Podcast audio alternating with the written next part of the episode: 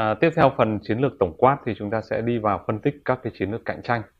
À, phần đầu tiên ở đây đó là liên quan đến lợi thế cạnh tranh của doanh nghiệp. Làm thế nào doanh nghiệp có được lợi thế cạnh tranh và chúng ta sẽ quan sát các cái công ty trên thị trường để đánh giá xem công ty nào có lợi thế cạnh tranh. Mà khi có lợi thế cạnh tranh bền vững thì nó là tiền đề cho doanh nghiệp đạt được cái mục tiêu chiến lược trong dài hạn của mình. Thế thì uh, uh, chúng ta nói đến cạnh tranh chúng ta sẽ nói đến thị trường. À, các khái niệm về marketing, khái niệm về thị trường à, bởi vì tất cả các ngành kinh doanh bây giờ được định hướng về thị trường về ngành kinh doanh. Mà cạnh tranh bây giờ trong bất kỳ ngành nào là cạnh tranh rất là gay gắt. À, các doanh nghiệp quan tâm nhiều hơn các công ty quan tâm nhiều hơn đến nhu cầu khách hàng. Chúng ta sẽ bắt đầu mọi thứ bởi nhu cầu khách hàng. Sau đó kéo các sản phẩm và cái nguyên tắc là gọi là nguyên tắc kéo các bạn ạ trong cái quản trị chiến lược. Thì là chúng ta bắt đầu bởi thị trường bởi khách hàng sau đó kéo sản phẩm chạy theo. Tức là chúng ta xuất phát từ nhu cầu khách hàng chúng ta thiết kế cái sản phẩm theo nhu cầu đó chứ không phải chúng ta làm ra sản phẩm sau đó chúng ta đẩy ra thị trường à, để bán hàng. Đấy. À, những cái người trong trong trong uh, trong ngành mà xây dựng chiến lược thì người ta gọi là định hướng định hướng về chiến lược định hướng về thị trường định hướng về marketing. À, cái bước đầu tiên của chúng ta là chúng ta phải xác định là nhu cầu khách hàng à, trong cái định hướng uh, marketing này. À, đó là chúng ta sẽ phải xác định là sản phẩm dịch vụ được mua như thế nào. Ai là người mua sản phẩm và tại sao họ mua? Đây là ba cái câu hỏi cơ bản nhất mà khi bạn đánh giá chiến lược của doanh nghiệp bạn sẽ phải trả lời xem là tại sao sản phẩm của họ được mua ai là người mua và sản phẩm đó được mua như thế nào. Đấy, để chúng ta cần phải hình dung. Đấy. Thứ, à, để làm được cái việc đó thì chúng ta cần phải xác định từng cái phân khúc khách hàng. À, từng phân khúc khách hàng thì ở đây có ba cái loại xác định phân khúc khách hàng hay là phân khúc thị trường. Đó là phân khúc theo địa lý. À, geographic thì chúng ta đã biết rồi đã nói đến ngành đã nói đến đến chiến lược thì phải nói đến một cái vùng địa lý cụ thể đúng không ạ? Đấy. thứ hai là phân khúc à, về uh, psychographic tức là phần phân khúc về tâm lý học tức là cái cái à, tâm lý hành vi của khách hàng. À, ví dụ như là chúng ta sẽ phân tích à, về đánh giá về chất lượng về khẩu vị về à, chức năng về sử dụng về công nghệ rồi về fashion à, về trend. Những cái trend của các cái sản phẩm đó nó có đang hot trên thị trường hay không? À, rồi à, à, cái hình ảnh rồi logo rồi những cái câu chuyện họ kể và những cái hình ảnh đại diện thương hiệu. Đấy là những cái cái yếu tố quyết định à, hay là bây giờ cái xu hướng mới là các cái influencer mà các bạn nhìn thấy trên màn hình. À, à, influencer thì nó sẽ là, là những cái yếu tố tâm lý học quyết định khiến cho khách hàng mua hàng. Và muốn như thế thì à, doanh nghiệp sẽ phải tạo lợi thế khác biệt tức là tạo lợi thế cạnh tranh trên À, bốn cái khía cạnh gồm có tạo lợi thế khác biệt về sản phẩm tạo lợi thế khác biệt về giá tạo lợi thế khác biệt về quảng bá. À, và cuối cùng là kênh phân phối. À, đây là trong à, đây là cái khái niệm à, bốn chữ P trong marketing gọi là marketing mix hay là marketing 4P đây là bốn chữ P sản phẩm là product giá là price quảng bá là promotion và phân phối là place. Thì doanh nghiệp phải xác định là tạo được lợi thế của mình trên đó. Đấy. và cái lợi thế này chúng ta phải nhớ là tập trung vào người tiêu dùng và công công ty phải nhìn vào đối thủ để tạo sự khác biệt trên bốn khía cạnh này thì mới có thể cạnh tranh được đúng không ạ? Cho dù là anh chọn chiến lược là chi phí thấp thì anh phải có sự khác biệt về giá. Đó. cách thức quảng bá và phân phối nó sẽ giúp cho doanh nghiệp tạo được chi phí thấp. À, cái phân khúc thị trường tiếp theo đó là chúng ta có thể chia theo phân khúc về à, nhân khẩu học. Ở đây tôi có thể chia chúng ta nhìn thấy khái niệm nhân khẩu học là như nào. Đó các cái thế hệ khác nhau và cái mỗi thế hệ khác nhau này cái nhu cầu khác nhau cái thế hệ đầu tiên chúng ta thấy là thế hệ baby boomer baby boomer tức là thế hệ mà sau chiến tranh thế giới là thế hệ cha ông của chúng ta. Sau chiến tranh thế giới thì à, à nhu cầu à, dân số bùng nổ và à, đó là lý do tại sao mà thế hệ này gọi là baby boomer. Boomer tức là nó là, là cái thời điểm nó sinh sinh tỷ lệ sinh rất là nhiều. Và thế hệ này thì thường là sinh từ những năm 45 cho đến năm 65 à, thế hệ tiếp theo à, đó là thế hệ hippie. Hippie chúng ta biết rồi có một cái tư duy là nghe nhạc rock đầu à, để tóc xoăn mà quần ống loe sinh từ năm 65 đến năm 75 Đấy. và hai thế hệ này thì ở cái ở thời điểm hiện tại là họ đã có một cái độ tuổi nhất định họ đã luống tuổi và họ có một cái mức thu nhập rất là tốt nhưng cái nhu cầu chi tiêu của họ rất là khác biệt.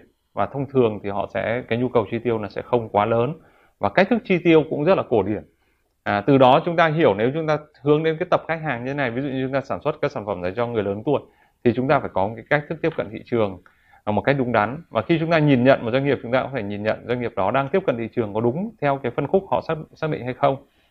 À, cái thế hệ thứ ba là thế hệ Gen X sinh từ năm 75 đến năm 1985 và thế hệ này thực sự bây giờ đang làm chủ nền kinh tế à, của tất cả quốc gia. Đấy, họ là những người mà à, có đủ độ chín họ là những người mà đứng đầu trong các cái tổ chức. Họ là những người mà có cái nguồn thu nhập lớn và thế hệ này nó có một cái thói quen. Tức là cái cái cách thức của họ đối với họ thành công có nghĩa rằng là họ ở nhà ngoại ô và con học các cái trường có danh tiếng. Thì đấy là cái quan niệm thành công của họ. Và theo đó cách thức chi tiêu của họ cũng khác. Và như thế thì cái nhu cầu chi tiêu của họ hướng đến con cái nhiều hơn hướng đến cái ngôi nhà của mình nhiều hơn. Đấy. trong khi đó cái hai cái thế hệ sau là thế hệ uh, Gen Y và Gen Z. À, người ta gọi chung có tên là thế hệ millennial. Cái thế hệ này là cái thế hệ mà ví dụ Gen Y bây giờ có thu nhập rất tốt. Đấy, nhưng họ ưa trải nghiệm nhiều hơn thay vì là họ à, sống cuộc sống gia đình và họ, họ ưa trải nghiệm. Khi họ ưa trải nghiệm thì cái cách thức của chúng ta tiếp cận các cái sản phẩm bán cho họ và cách thức quảng bá cách thức tạo lợi thế cạnh tranh về giá về sản phẩm cũng rất là khác biệt. Còn cái thế hệ Gen Z là thế hệ trẻ nhất bây giờ từ năm 95 trở lại đây. À, thì họ thực sự à, là quyền lực mua sắm. Đấy. họ có quyền lực mua sắm và à, ví dụ thế hệ Gen Z bây là con của thế hệ Gen X. Và thế hệ Gen X họ sẵn sàng trả rất nhiều tiền ví dụ như cho con đi học ở nước ngoài chẳng hạn hay là cho con đi làm và tạo điều kiện đến những cái thành phố rất lớn không chỉ ở Việt Nam mà trên toàn cầu. Thì đây là những cái đặc điểm của cái thế hệ khác nhau trong các phân khúc à, về nhân khẩu học. Và chúng ta khi tiếp cận thị trường là đánh giá lợi thế cạnh tranh thì chúng ta sẽ phải đánh giá theo từng các cái phân khúc này. À, đây là một ví dụ để chúng ta có thể hình dung rằng là đánh giá phân khúc thị trường như thế nào và phân tích chiến lược và cạnh tranh như thế nào. À, đây là ví dụ của phân khúc à, đối với một cái à, ngày sản phẩm gọi là điện thoại thông minh. Thì chúng ta thể chia phân khúc khách hàng này, cách cách thức mà doanh nghiệp tạo lợi thế khác biệt này, các, các công cụ truyền thông quảng cáo và các phương, phương pháp phân phân phối. Ví dụ như phương pháp mà người trưởng thành phổ thông thì họ sẽ quan tâm đến giá về thế hệ này gen gen X họ rất là quan tâm đến giá. Đấy, và họ cũng có thể sẵn sàng trả góp. Hoặc là thế hệ gen Y họ cũng sẵn sàng trả góp miễn là họ có một cái trải nghiệm tốt. À, cái công cụ truyền thông của họ là thông qua TV thông qua báo chí và đương nhiên thông qua internet. À, cách thức phân phối thì tại các cửa hàng các cửa hàng à, các cái store và các cái, cái thậm chí bán cửa hàng online. Đấy, nhưng nếu như mà phân khúc thị trường là phân khúc thiếu niên thì sản phẩm phải yêu cầu về tính năng. Chúng ta thấy cái sản phẩm Oppo đúng không ạ? Họ nhắm đến chỉ có một cái nhắm đến cái điểm mạnh nhắm liên tục vào nó và nói liên tục vào nó là Oppo camera. Đấy. À, và cái ứng dụng về camera nó nó tạo lên sự khác biệt và sử dụng cái influencer. Thông qua công cụ truyền thông influencer ví dụ Oppo là dùng Sơn Tùng NTP chẳng hạn đấy, dùng thông qua mạng xã hội để truyền tải các cái hình ảnh này. Thông qua mạng xã hội cụ thể đây là YouTube. Và họ bán hàng thì bán qua online bán rất nhiều bán qua store rất nhiều. Đấy thế còn nếu như mà à, khách hàng là phân khúc là hộ kinh doanh và nhân văn phòng thì họ sẽ quan tâm đến tính năng quan tâm đến dịch vụ kèm theo đến độ bền. Họ có thể à, quảng cáo có thể thông qua à, các cái à, các cái báo ví dụ như là trên báo trên máy bay tạp chí trên máy bay như tạp chí Heritage. À, bán hàng thì thông qua các cái đại lý nhà môi giới phân phối. Thế thì đây là một cái ví dụ để giúp chúng ta hình dung rằng là chúng ta sẽ nhìn nhận chiến lược định vị cạnh tranh của công ty của một doanh nghiệp cụ thể như thế nào và từ đó đánh giá xem là cái chiến lược đó nó có phù hợp hay không và chiến lược có thành công với các cái điều kiện thị trường đang và sẽ thành công hay không. À, đấy là cái cách thức chúng ta nhìn nhận là để đánh giá lợi thế cạnh tranh. Thế thì quay trở lại đánh giá lợi thế cạnh tranh thì chúng ta quay trở lại vòng đời của sản phẩm và cái phần trước chúng ta đã chia sẻ với nhau à, về vòng đời sản phẩm cái iPhone. Thì phần này chúng ta thấy rằng là các cái phân tích lợi thế cạnh tranh nó phải đi theo từng cái cái cái, cái giai đoạn của một chu kỳ đó nếu như mà giai đoạn à, bắt đầu giai đoạn đến giai đoạn tăng trưởng thì đương nhiên họ phải tạo lợi thế cạnh tranh rất lớn để mà thì tăng cái khối lượng và quy mô lên và lúc này họ tập trung vào khối lượng và quy mô. Nhưng khi đến đạt đạt trưởng thành rồi thì cái họ sẽ giảm các cái cái chi phí như giảm quảng cáo à, có thể giảm các khuyến mại à, mà vẫn bán được hàng. Và đến khi khi bắt đầu giai đoạn suy thoái thì họ sẽ tính đến câu chuyện là tạo lợi thế cạnh tranh bằng cách là tạo vòng đời sản phẩm mới thay vì là tiếp tục những cái sản phẩm tương tự và chúng ta quan sát thấy rằng vòng đời sản phẩm trên thị trường bây giờ ngày càng ngắn.